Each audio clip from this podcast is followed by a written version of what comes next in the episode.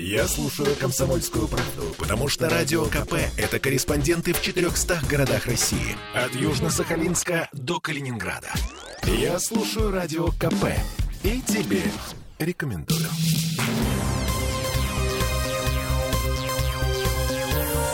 Темы дня. Квартирный ремонт в Петербурге станет сложнее. Власти объявили субботу выходным днем. Шаббат. И замахиваются на будни. В ЗАГСе зреет законопроект о тихом часе. Мы что, теперь будем как Испания?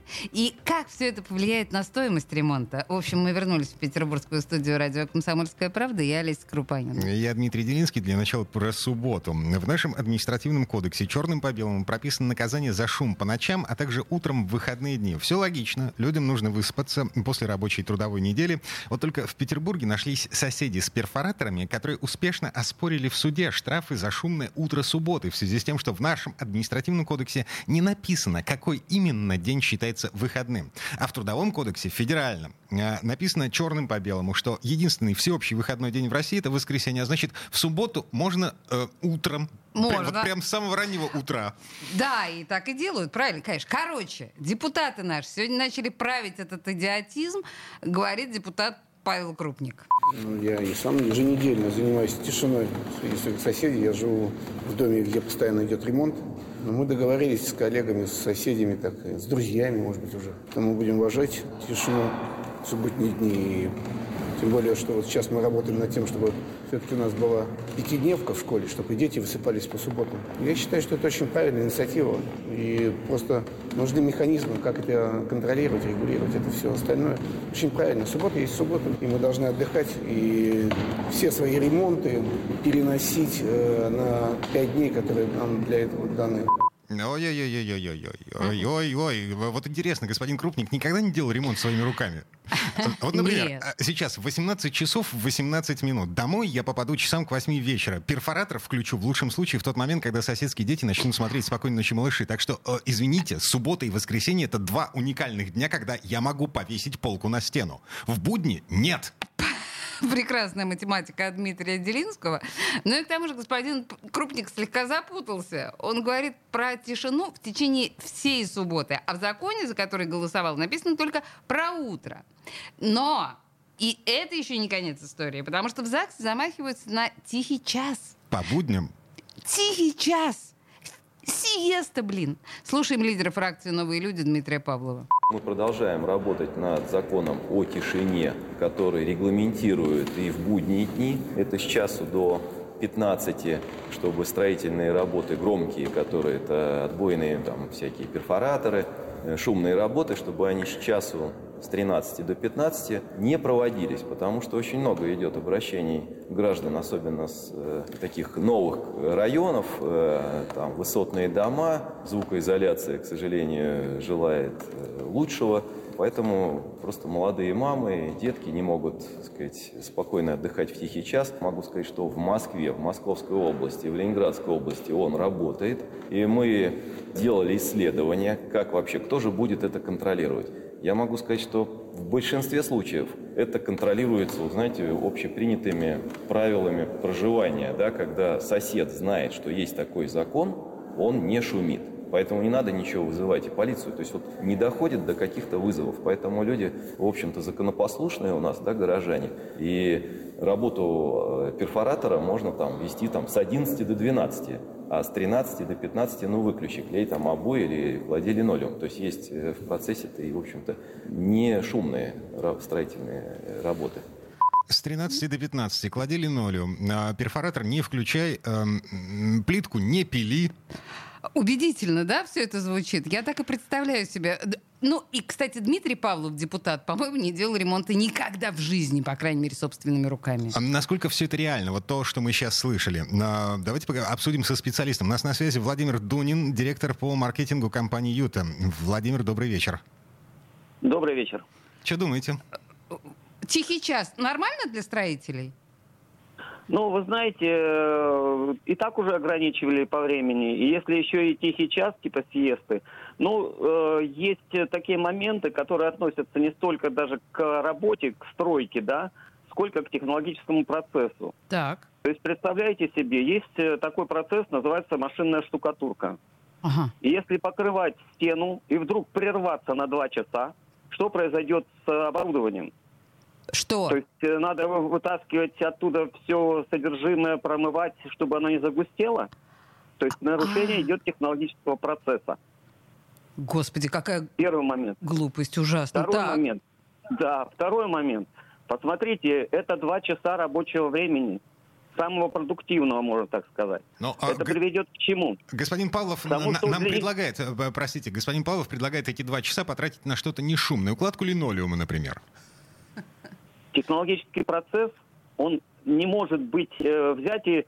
Если стяжку пола еще не сделали, то как укладывать линолеум? Вот именно. А для того, Это чтобы... технологический процесс. Ладно, понял. И первый момент. И второй момент – это сроки. Если два часа с работы убрать, продуктивные, разбить рабочий день, то, значит, соответственно, сроки увеличатся. А сроки на сегодняшний день – одно из таких жестких обязательств, которые, в принципе, ну, стараются придерживаться. И они прописаны в каждом договоре. То есть представьте себе, э, квартиру и так ремонтируют, там, я не знаю, 30-40 дней, да? Мгм, А тут еще выбери, уберите оттуда э, пятую часть. Это значит плюс еще неделя. То есть человек купил квартиру, заехать уже туда вряд ли заедет до Нового года. Логично. Слушайте, Владимир, скажите, а вообще м, не повысит ли это стоимость работ строительных? Вот так, таки... То есть, если этот закон будет принят, Мгм. и его будут жестко контролировать, штрафовать эм, строителей, э, владельцев квартир за шумные работы в, м, по будням с часу до трех. Ну и технологически это изменит график работы. Да, извините, Владимир, что я встреваю. Отвечайте. Да, нормально все. Да, тут вопрос такой о том, что не только технологически. Но смотрите, если э, будет наложено какое-то административное взыскание на ремонтную компанию, да, значит, они откуда деньги будут брать? Мгм. Как вы считаете? Они будут брать из кармана заказчика. Конечно, да. Они же это делают для заказчика. Значит, соответственно, есть такие всевозможные там поправочные коэффициенты, но они вставят туда еще поправочный коэффициент на работу в неустановленное время. Мгм. И это зачастую это бывает не контролирующие органы э, осуществляют надзор, а соседи. То есть не понравился ему сосед, и он раз настучал, сказал о том, что вот, пожалуйста, в неустановленное время э, проводились работы. А какие работы? Вот вы там говорили про разные виды работ. Я могу сказать следующий момент. Смотрите, с часу до трех, да? Это время обеда, правильно? Мгм, мгм. А теперь смотрите, я делаю штрабление для проводки э, труб. В ванной комнате, на кухне, да. В ванной комнате, на кухне, да. И, значит, соответственно, в это время я обращаюсь в жилконтору или в управляющую компанию и говорю, отключите, пожалуйста, мне воду, я буду штраблением заниматься. И Мгм. воды нет. И воды нет ни в одной ком- квартире, а воды нет во всем подъезде. Как Ох. это будет складываться комфорт жилья жителей-то? Слушайте, тут вообще, конечно, получается кругом. То есть не только то, что мы с тобой, Дим, предполагали, да, какие неудобства, а тут вообще кругом получается какая-то лажа с этим законом. Гордиев узел, Ну, который нужно каким-то образом, раз- э, например, запретить ремонт вообще. Да, да, давайте уже Вот. действительно, что мелочиться. Все, конечно, все. И живем, где живем, по принципу. Ну, здесь, здесь надо просто думать, и думать нормально головой, а не другим каким-нибудь э, органом. Потому что, ну, реально, я могу сказать о том, что середину дня вырубать от работы, ну, это никак нельзя. Я говорю, понимаю, там, клеить обои, тишина, все нормально. Но если перед поклейкой обоев требуются какие-то работы, там, я не знаю, электропроводку делать, Мгм. ну ты же не будешь ее не делать.